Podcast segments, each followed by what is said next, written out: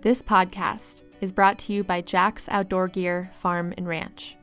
For 65 years, Jack's has been helping people get outdoors having fun. Jack's encourages our community to be safe and healthy, to get outdoors responsibly, and to find adventures close to home, even in your own backyard.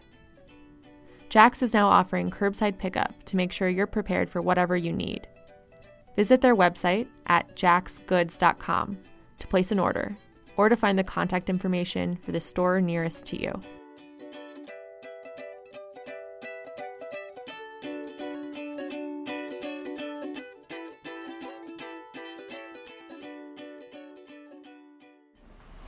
So this is typically where we start people off. This is the Mhm. library.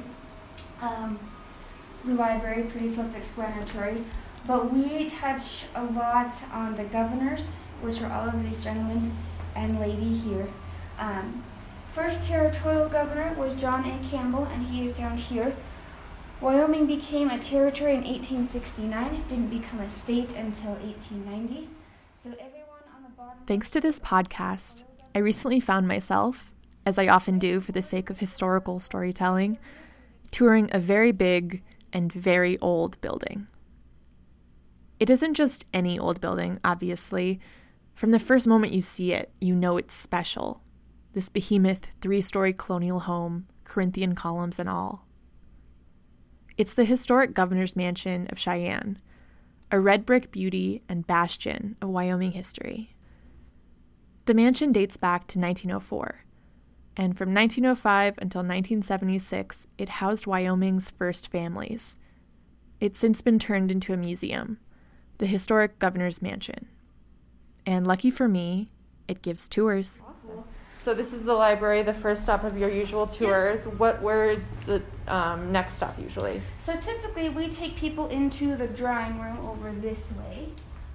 Mansion Superintendent Alexis Pratt recently walked me through its many, many, many rooms. She showed off its stately bedrooms, its dining room, drawing room, and library. I peeked inside its smaller corners and crannies, like the tiny office that used to be used by the state's governors. I saw its original grand piano, its narrow butler's pantry, and its light and airy breakfast nook, with big windows that overlooked the mansion's original carriage house. It was there, in the breakfast nook, that I saw something amazing. It was this plaque with a quote on it from Nellie Tayloe Ross. The quote is dated November 7th, 1924. At that point, Nellie had been a widow for just over a month. Her husband, Wyoming Governor William Bradford Ross, died suddenly that October, suddenly leaving Nellie a widow and the people of Wyoming to elect his replacement. Looking out from the mansion that November day, almost a hundred years ago, Nellie said this A never to be forgotten day in my life's history. The people of Wyoming were electing a governor. The garage at the executive mansion is a regularly designated polling place. From the windows of the large, quiet house, I would occasionally glance out upon the voters as they filed in and out all day. They looked unusually grave and resolute, I thought, and I wondered how many, if any, were casting their votes for me. I'm Erin Udell with the Fort Collins Coloradoan, and you're listening to the latest episode of The Way It Was.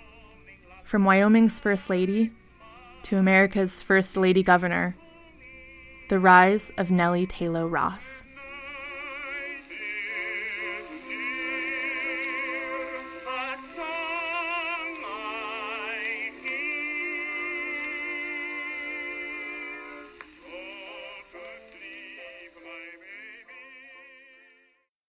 I can tell you there was one thing about my grandmother, and that was when she was called upon, she would always step up.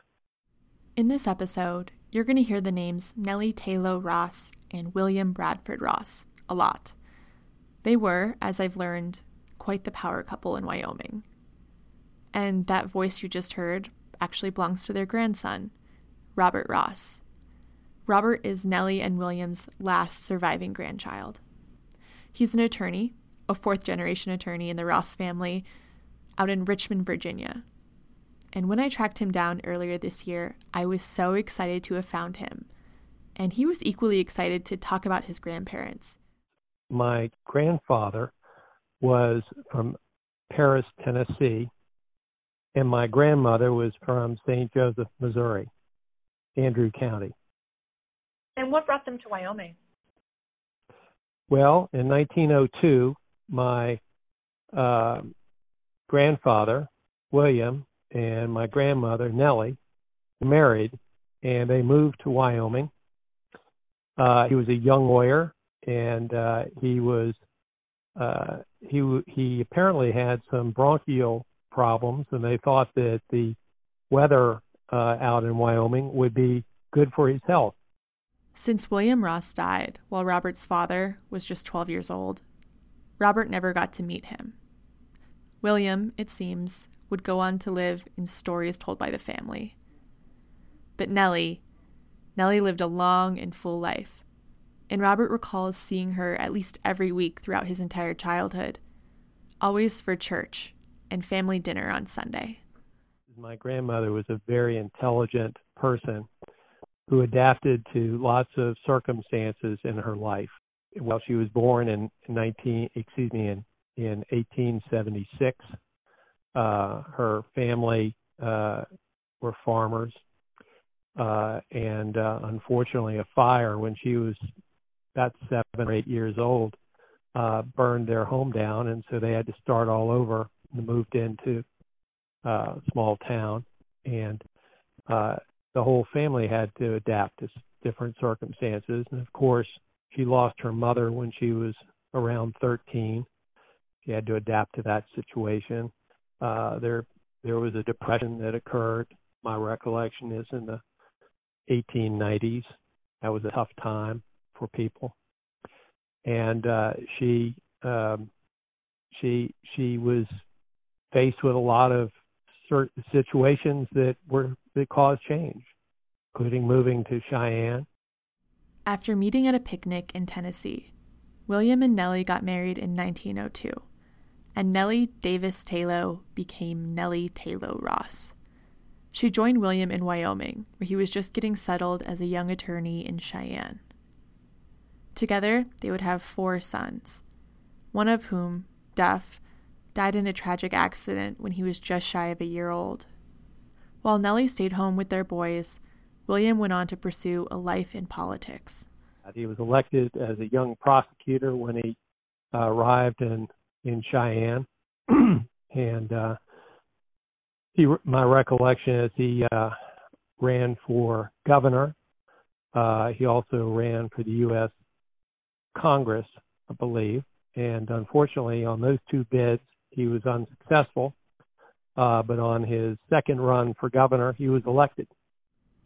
William was elected governor of Wyoming in 1922, and he took office in early 1923. He considered himself a progressive Democrat and pushed for things like low interest loans for farmers and more taxes on Wyoming's wealthiest corporations. He was a supporter of prohibition, and he had a close advisor and confidant in Nellie.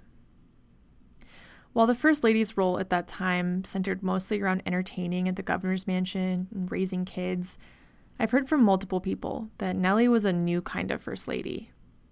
You see, William and Nellie respected each other a great deal, and apparently she was privy to a lot of conversations around policy decisions and the inner workings of the governor's office. that's that's the way our family is. We're very close. We share ideas, and we I may have picked up a lot of that from my grandmother but I know that she was very involved, and my grandfather appreciated that. So he she was very knowledgeable about his uh, platform when he ran for governor, uh, and uh, he uh, he would consult with her while he was governor.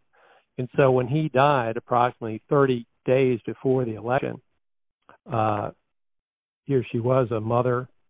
Uh, my grandfather uh, had and and my grandmother uh, had debt. They're, they had uh, two uh, twin boys, basically college age. They had uh, my father, who was 12, and my grandmother was faced with a situation of having no means to support them. After just a year and a half in office, Wyoming Governor William Bradford Ross died on October 2, 1924, as a result of complications from an appendectomy. He was just 50 years old. Nellie suddenly found herself a 47 year old single mother of three. And like Robert said, she was in debt from all of William's political campaigns that the couple had funded. Their oldest sons, twins Ambrose and George, were in college, and Robert's father, William Bradford Ross II, was just a kid. Nellie had a high school education and some brief experience teaching kindergarten. What could she do? The answer came when some members of Wyoming's Democratic Party approached Nellie about running for governor herself, running to finish out the remainder of William's four year term. And that's what she did. When um, Nellie Tayloe Ross's husband died, I think he had appendicitis attack and died. Um, she, you know, there was nothing to hold her back. She had the authority, state and, and national level. That's Renee Laegreid, a professor of history at the University of Wyoming. Most of her research has centered on women's history, particularly women in the West. What you see with Nellie is again Wyoming and the West being part of these larger discussions about women's roles. So in the 1920s, you had by then you already had a couple of decades of uh, the new women new woman phenomenon, where um, started in about the 1880s. Um, we saw women really pushing to have more equality in in professions and access to education. You might be wondering what Laegreid is talking about there. Political equality? The new woman? What is that? You see, Nellie Tayloe Ross's journey to the governor's office didn't start with the death of her husband. It really began, some could argue, a century before, when attitudes around women's rights and roles started to fundamentally shift in the United States. And as the fight for property and voting rights for women ramped up across the nation, it was actually on the dusty plains and in the fledgling territories of the American West where women first saw big political wins. I'll dig into that more after this quick message from our sponsor.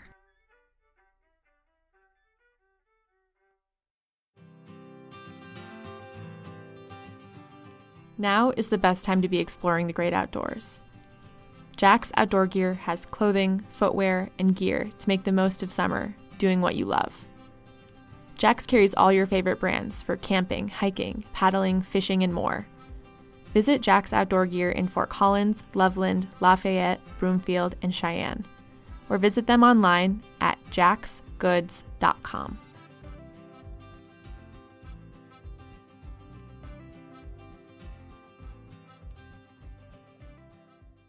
Um, most people maybe don't connect the westward expansion with the Victorian era, and you know the two go hand in hand and so when you have women coming into the West, they're bringing with them men and women coming into the West. They're bringing with them ideas of of uh, gender roles, you know, appropriate roles for men and appropriate ro- roles for women. That's Laegreid again. And when we spoke at the end of July, I asked her what life would have been like for women in the West back in the mid 1800s, decades before Nellie Tayloe Ross ever moved there when pioneer families were making the trek as part of the idea of westward expansion and manifest destiny? Well, you know, if you read um, diaries and, and letters and everything, uh, what you find is during um, during the Oregon Trail or westward movement out, you know, in, in other parts of the West, women had to do things that were, you know, kind of pushing the boundaries of what women did. They're out on the prairie picking up um, you know cow manure to start fires and and they're working outside and and they're some oftentimes they're working alongside their husbands in the fields once they get to their to their new homesteads um to to create you know their their new life but once um once they're established you know once the hard work and the kind of exceptional work is over you know they they reassumed their their traditional roles they went back into the home and they saw their roles as taking care of the children, um, making a, a home out of a perhaps a rough house, a soddy on the prairies or the plains, and um, you know trying to domesticate their their spaces. At the time, men would have largely had full control over their family's finances and property. You see, the idea of expanding women's rights really dates back to 1776, when the framework for the United States was being laid out. But the Continental Congress instead drew on the traditional English law of coverture when creating this new nation. And that basically means when a husband and a wife, or a man and a woman got married, the woman was covered by her husband. But that that's a nice way of saying when she married him, she disappeared as a legal and political entity because he would cover all of the the political business. He would he would vote and his vote would be for both of them. Uh, he would make decisions, uh, legal decisions, economic decisions for them and she would have no legal or political rights. Laegreid gave this great explanation of coverture. So, you know how when a couple gets married, you're supposed to say congratulations to the groom and best wishes to the bride? Well, that dates back to when a couple would marry, and because of coverture, the groom would get all of the bride's belongings, and if she worked, wages. And you see, best wishes went to the bride because, well, good luck, honey. I hope he doesn't waste all your money and leave you penniless because there's nothing you can do about it. This became a particular issue during the financial crisis of 1837, when Laegreid said men just abandoned their families, leaving their wives and children destitute, with no legal recourse because of coverture. This kicked off a movement to get women more property rights, which did happen, slowly and state by state, starting in the mid 1800s. This time frame also converged when, when the temperance movement really got its start in the 1840s, which gave women more of a platform and a voice. And as these shifts started to occur, younger generations of women were looking more critically at the lives they were expected to lead. By the 1880s, you know, the, the daughters of these women were going, holy criminy, you know, mom is supposed to be self-sacrificing and and you know the the typical Victorian cartoon you, know, you have the woman on the fainting couch with her uh, wrist up to her her forehead you know taking the vapors and and their daughters are going I don't want to live like this. I'm seeing the guys doing fun stuff. Um you know as the middle class classes had had developed you know more and more women were getting an education. And they're saying we're educated. We're smart. Um how come we have to stay at home and have you know and lie on a fainting couch? We want to go do stuff. And so they became that's when you see women really starting to push boundaries and saying we want to be able to go hunting and shooting with dad and the boys. I want to go to college and become a doctor or a lawyer. And for a long time there weren't opportunities for women. I mean jobs were closed to women. But this was a generation after 1890 that really pushed for women to become active in, society and, and, break out of that that very constricted um, domestic sphere. Out west, women's rights started changing as early as the mid 1800s, at least partially in reaction to the 1869 passage of the 15th Amendment, which gave African American men the right to vote and Wyoming has a pretty fair had a pretty fair mix of folks who were escaping the Reconstruction South, Southerners who were um, not happy with how the war had turned out, uh, brought their their view on race with them, and the fact that now black freed slaves, black men, Chinese men could vote really did not set well with them. And their view was, you know, if these guys can vote, well, my wife certainly could vote. In 1869, Wyoming became the first territory to give women full voting rights as well as full political equality. The decision was a result of at least a couple things. There was, as Laegreid just said, that desire from white men to hang on to their white majority, as well as this ongoing race among Western territories to become the first to allow women's suffrage. Laegreid likened it to a form of boosterism.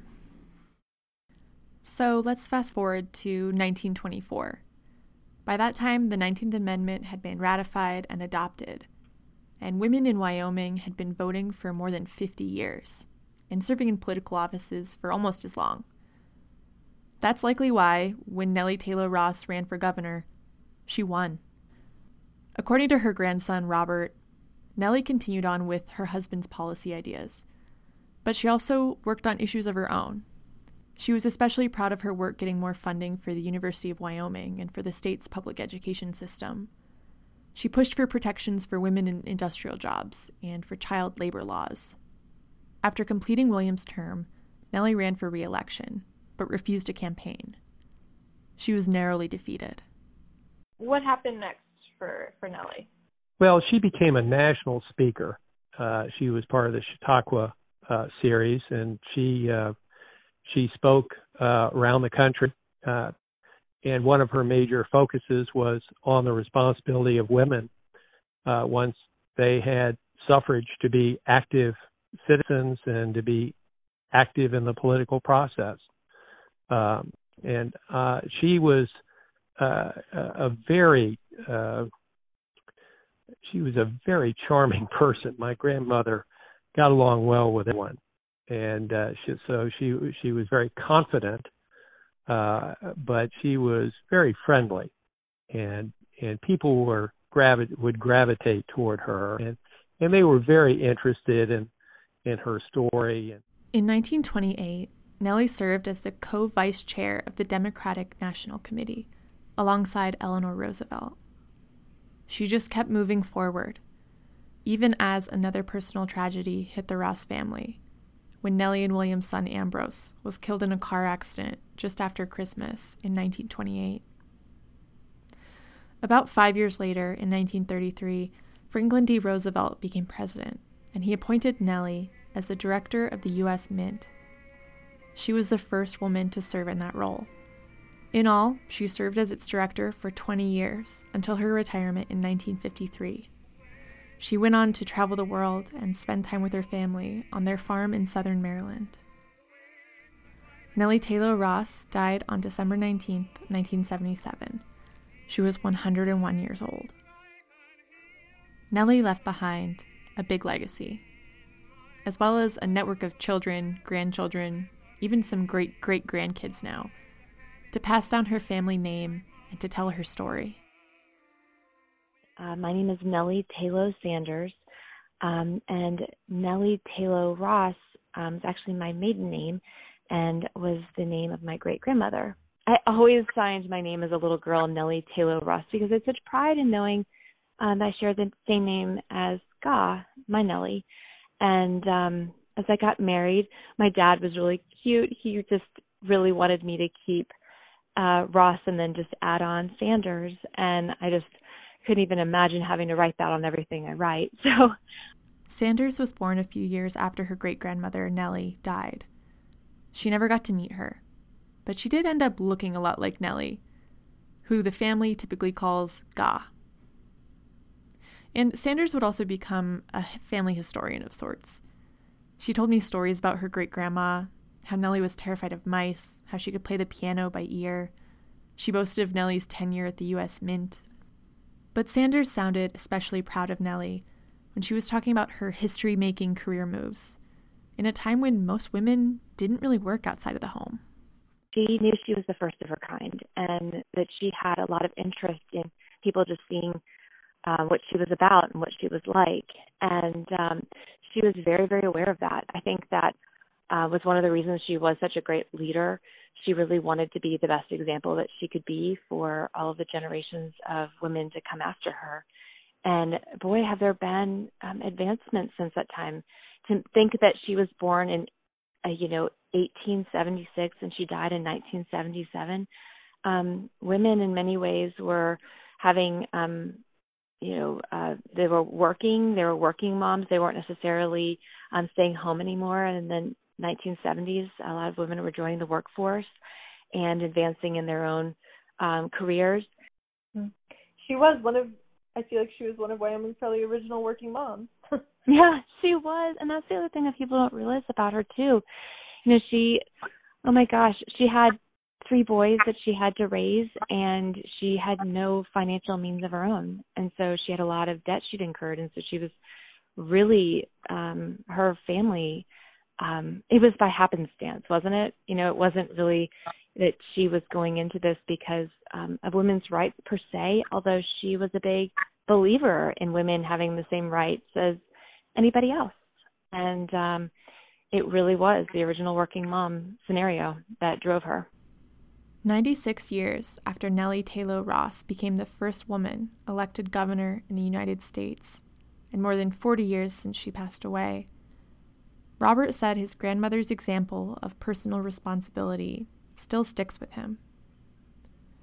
She stepped up when called upon, and it's something Robert said she taught her family. Step up with confidence and do what needs to be done.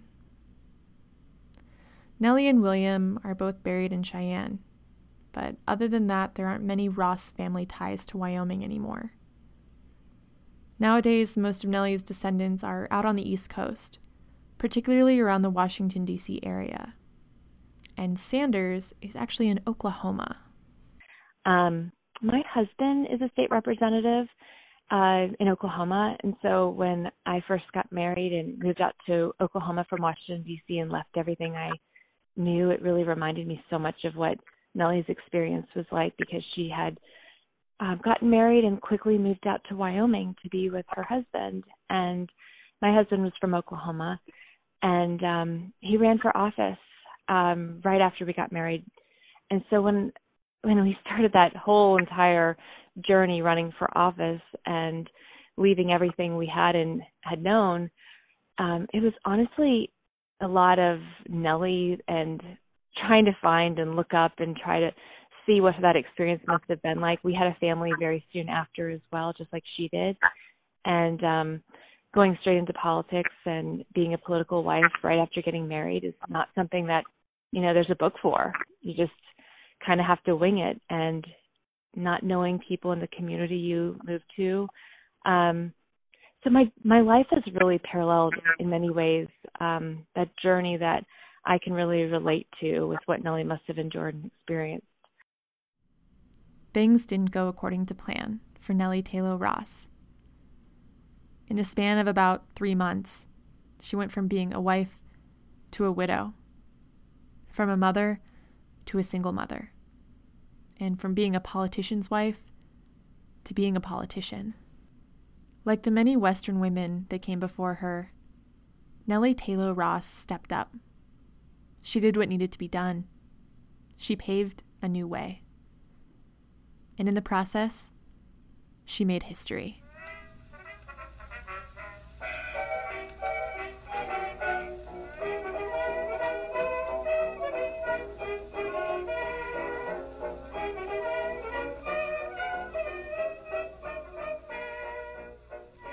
Thanks so much for listening to this episode of The Way It Was, a Podpast podcast. The Way It Was is recorded, edited, and hosted by yours truly in the depths of the Coloradoans podcasting closet, I mean studio. A big thank you also goes out to our sponsor, Jack's Outdoor Gear Farm and Ranch, for making this podcast possible. Another thanks goes to Renee Laegreid, Robert Ross, and Nellie Tayloe Sanders for helping me tell Nellie Tayloe Ross's story. Music used in this episode came from the Library of Congress. If you're interested in learning more about how our region made history for its role in women's suffrage, head to coloradoan.com for my latest piece on women in the West. And if you don't already have one, you can buy a digital subscription to the Coloradoan by going to coloradoan.com slash podcast offer.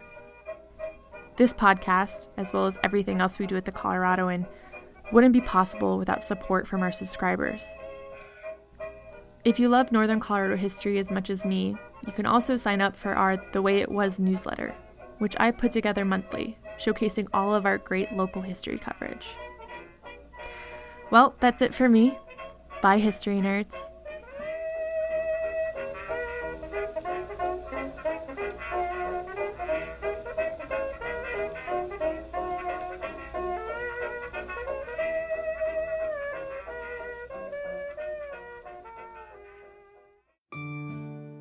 This podcast was brought to you by Jack's Outdoor Gear Farm and Ranch.